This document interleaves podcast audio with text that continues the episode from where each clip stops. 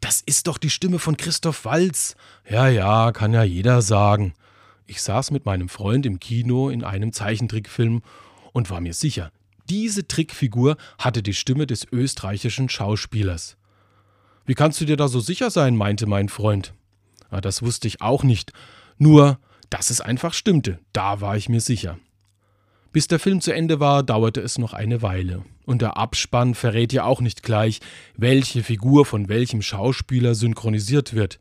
Ganz zum Schluss stand es dann schwarz auf weiß. Es war wirklich die Stimme von Christoph Walz. Wir klatschten zur Bestätigung die Hände aneinander.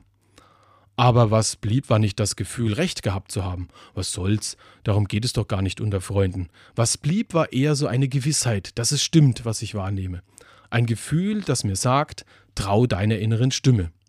Und die kann ich gut gebrauchen. Und dann nicht nur, wenn es darum geht, Stimmen im Kinofilm zu erkennen.